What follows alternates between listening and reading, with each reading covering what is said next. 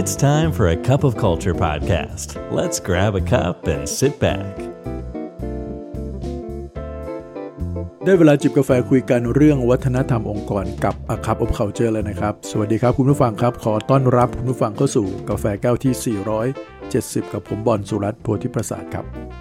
ในพอดแคสต์ของเราเนี่ยนะครับ เราก็จะมี podcaster หลาย ๆ ท่านด้วยกันนะครับน้อง ๆ ท่านอื่น ๆ ก็จะ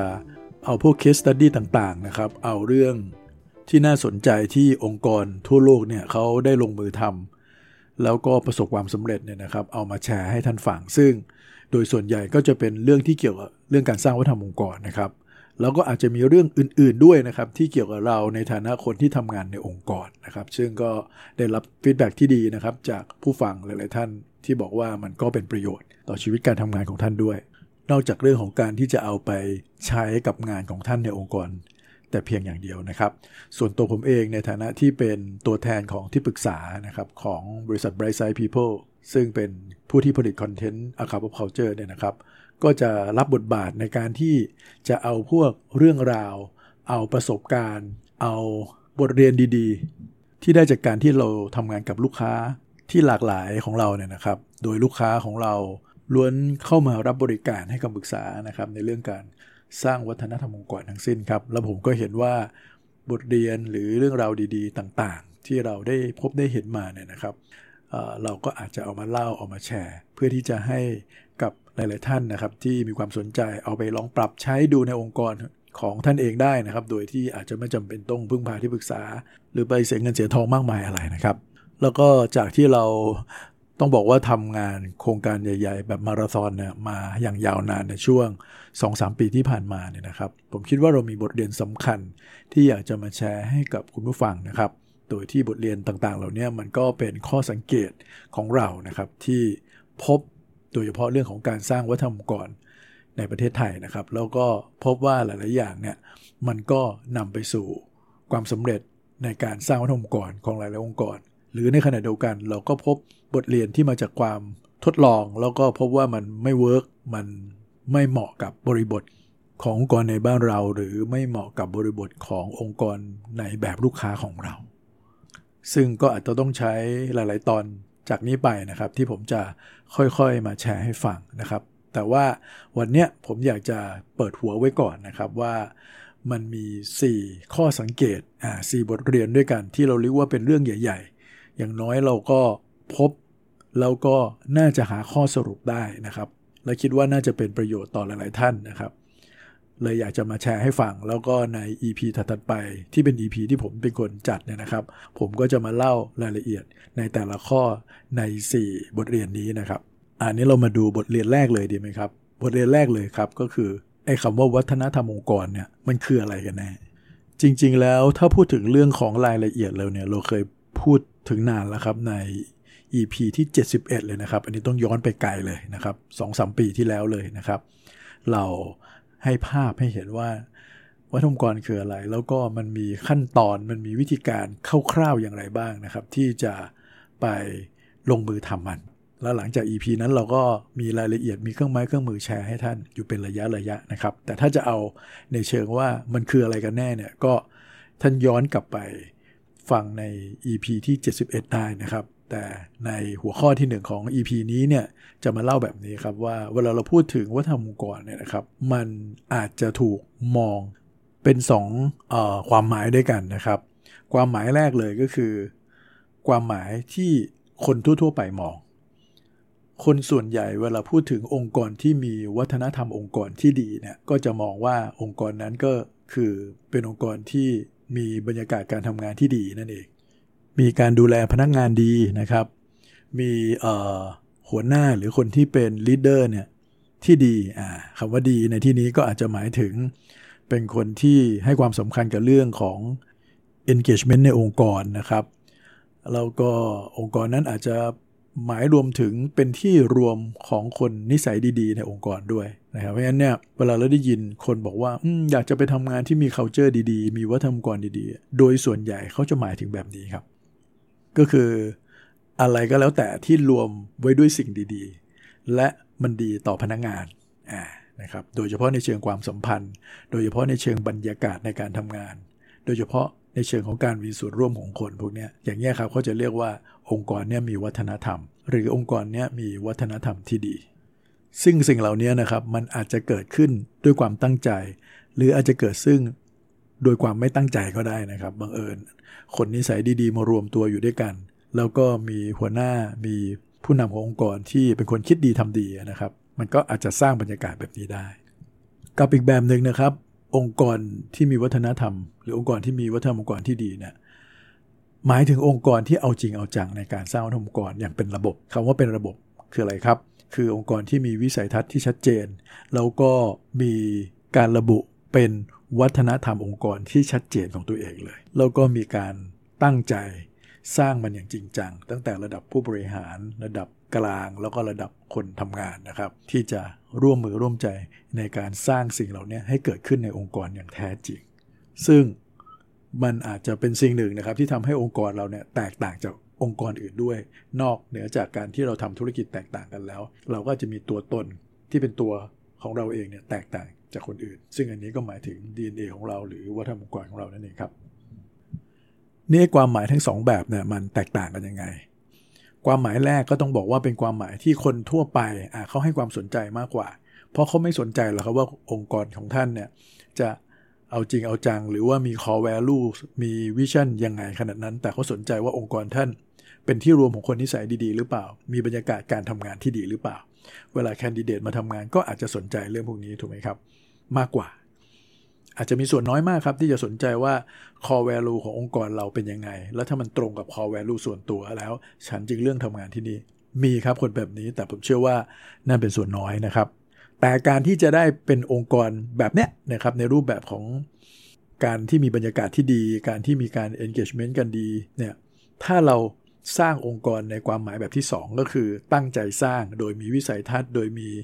ชุดค่านิยมขององค์กร โดยมีชุดพฤติกรรมที่ชัดเจน แล้วเอาจริงเอาจังกับมันเนี่ยมันอาจจะนำให้องค์กรของเราเนี่ยเข้าสู่เข้าข่ายการเป็นความหมายในแบบที่ 1 ได้ง่ายนั่นเอง แล้วก็ยั่งยืน มากกว่าที่จะปล่อยให้มันขึ้นอยู่กับความบังเอิญที่คนกลุ่มหนึ่งมารวมตัวกัน หรือการที่เกิดขึ้นเพราะว่าเรามีผู้นำที่ให้ความสำคัญกับเรื่องของคนเป็นพิเศษครับ อันนั้นคือบทเรียนแรกนะครับ บทเรียนที่2ครับก็คือ ชุดพฤติกรรมสำคัญที่สุดครับ เวลาเราทำเรื่องวัฒนธรรมองค์กรเนี่ยนะครับ เราก็จะได้ยินคำว่าค่านิยมขององค์กรนะครับ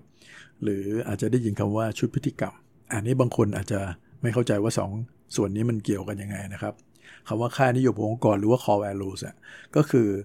การที่เราระบุเรื่องใหญ่ๆนะครับที่องค์กรให้ความสำคัญมากๆ แล้วเราก็อยากจะให้คนในองค์กรเนี่ยให้ความสำคัญเช่นเดียวกัน อย่างเช่น องค์กรอาจจะให้ความสำคัญเกี่ยวกับเรื่องของนวัตกรรม ให้ความสำคัญเกี่ยวกับเรื่องของ collaboration หรือการร่วมไม้ร่วมมือกันของคนในองค์กร ให้ความสำคัญเกี่ยวกับเรื่องของการตรงไปตรงมาในการทำธุรกิจในการทำงาน integrity พวกนี้ครับเขาเรียกว่าเป็น core value ขององค์กรครับ แต่ไอ้คำว่า core value หรือว่าค่านิยมพวกเนี้ยต้องบอกว่าแต่ละองค์กรเองก็มีความหมายที่แตกต่างกัน ยกตัวอย่างนะครับ อย่างเช่นคำว่า innovation หรือคำว่านวัตกรรมเนี่ยขององค์กร A กับองค์กร B เนี่ยซึ่งบังเอิญมี core value ตัวเนี้ยเหมือนกันเลยคำถามก็คือว่า 2 องค์กรเนี่ยเขาให้ความหมายกับคำว่า innovation เหมือนกันไหมครับ มันอาจจะไม่เหมือนกันถูกไหมครับ เพราะว่าเรามีความตั้งใจแล้ว หรือเราอาจจะมีความคาดหวังต่อคำว่า innovation แตกต่างกัน เพราะฉะนั้นสิ่งที่จะทำให้ innovation ของเรา มันหมายถึงอะไรที่มันเป็นขององค์กรเราจริง ๆ เนี่ย มันเลยจำเป็นจะต้องระบุออกมาเป็นชุดพฤติกรรมที่ชัดเจนว่า เราอยากจะเห็นคนในองค์กรของเราเนี่ยแสดงออกยังไง 1 2 3 4 5 อะไรก็ว่าไปครับ แล้วพอเราเห็นพฤติกรรม 1 2 3 4 5เนี่ย เราถึงจะเรียกได้ว่าอ่าอย่างเงี้ยคนของเรามีนวัตกรรม หรือเริ่มที่จะเป็นผู้สร้างวัฒนวัตกรรมละผิดไปจากนี้อาจจะไม่ใช่ในความหมายของเรา หรือมันอาจจะไม่ได้เป็นประโยชน์ต่อองค์กรของเราขณะนั้น แต่บังเอิญนะครับ ถ้าสมมุติว่าเราไม่ได้ระบุชุดพฤติกรรมให้ชัดเจน แล้วเราไปขึ้นอยู่กับ core value อย่างเดียว มีแนวโน้มครับ ที่คนจะตีความคำว่านวัตกรรมตามความเข้าใจของเขาเอง แล้วบางครั้งก็อาจจะเกิดความถกเถียงกันได้นะครับ ว่าตกลงมันหมายถึงอะไรกันแน่ เวลาตีความเอง ด้วยตัวเองแล้วเนี่ยก็มีแนวโน้มที่จะตีความเข้าข้างพฤติกรรมที่มีอยู่แล้วของตัวเองด้วย เพราะฉะนั้นระบุให้ชัดเจนเลยครับว่าชุดพฤติกรรมที่เราอยากเห็นคืออะไรนะครับ และในการทำงานของบริษัท Bright Side People เองเวลาเราทำงานกับลูกค้าของเราเนี่ยเราจะมุ่งไปที่ชุดพฤติกรรมมากกว่าครับ เพราะว่าตัว core value เนี่ยมันกว้างเกินไป มันไม่ได้บ่งบอกชัดเจนว่าจะให้ทำอะไรขนาดนั้น เพราะฉะนั้นถ้าเราไปที่ชุดพฤติกรรมเลยเนี่ย มันจะตอบได้เลยว่า core value นั้นนะเกิดขึ้นจริงหรือเปล่า เพราะมันแสดงออกมาเป็นพฤติกรรมที่เราอยากเห็นไงครับ แต่ก็อาจจะมีหลายๆคนบอกว่า โอ้ ถ้าเราไปที่ชุดพฤติกรรมมันก็มีเยอะเลยสิ core value ของบางที่ก็มี 4 ตัว 5 ตัวเท่านั้นเอง มันจำง่าย ชุดพฤติกรรมเนี่ยคูณ 3 คูณ 5 เข้าไปเนี่ยมันเยอะมากเลย ใครจะไปจำได้เห็นไหมครับ สิ่งที่เกิดขึ้นก็คือว่า ถ้าเราไปเน้นเรื่องการท่องจำเนี่ยอย่าว่าแต่หลาย ๆ ตัวเลยครับ4ี่ห้าตัวเขาก็ไม่จำอยู่ดีครับ อันนั้นประการที่หนึ่งนะประการที่สองการที่เขาจำได้ก็ไม่ได้แปลว่าเขาจะทำนะครับ มีงานวิจัยหลายชิ้นระบุเลยว่า คนที่สามารถที่จะท่องจำวัฒนธรรมองค์กร หรือคอแวลูขององค์กรได้เนี่ยไม่ได้ว่าเขาจะแสดงออกมันออกมาเป็นในเชิงพฤติกรรมได้นะครับงั้นทำไมเราไม่ไปที่ปลายทางเลย เราไปสร้างกลไก ไปทำอะไรหลายอย่างให้พฤติกรรมนั้นเกิด มากกว่าจะไปพึ่งพาการจดจำได้ของพนักงงาน แต่เพียงอย่างเดียวครับ เพราะฉะนั้นบทเรียนที่2นะครับก็คือว่าชุดพฤติกรรมเนี่ยสำคัญมากครับ หลายองค์กรไม่ได้ให้ความสำคัญนะครับ เห็นว่ามันเยอะแล้วก็ไปเน้นเรื่อง core value อย่างเดียว หรือหลาย ๆ องค์กรเช่นเดียวกัน ไม่ได้ระบุออกเป็นชุดพฤติกรรมด้วยซ้ำไป มีเฉพาะแค่ core value แล้วก็ความหมายแค่นั้นเองสำหรับเราแล้วเนี่ยจริง ๆ ก็ใช้ได้ครับ ถ้าไม่ต้องระบุชุดพฤติกรรม แต่มันเหมาะกับองค์กรขนาดเล็กมากๆนะครับแต่ถ้าองค์กรเรามีระดับคนหลายๆร้อยคนขึ้นไปเนี่ยแนะนำว่าต้องมีการระบุชุดพฤติกรรมที่ชัดเจนครับ แล้วอย่าเป็นเน้นการท่องจำครับ ใช้วิธีการสร้างกลไก สร้างความเป็นแบบอย่าง และให้พฤติกรรมนั้นเกิดจะเป็นประโยชน์กว่า แล้วตรงนี้ก็จะเชื่อมโยงไปสู่บทเรียนที่ 4 นะครับ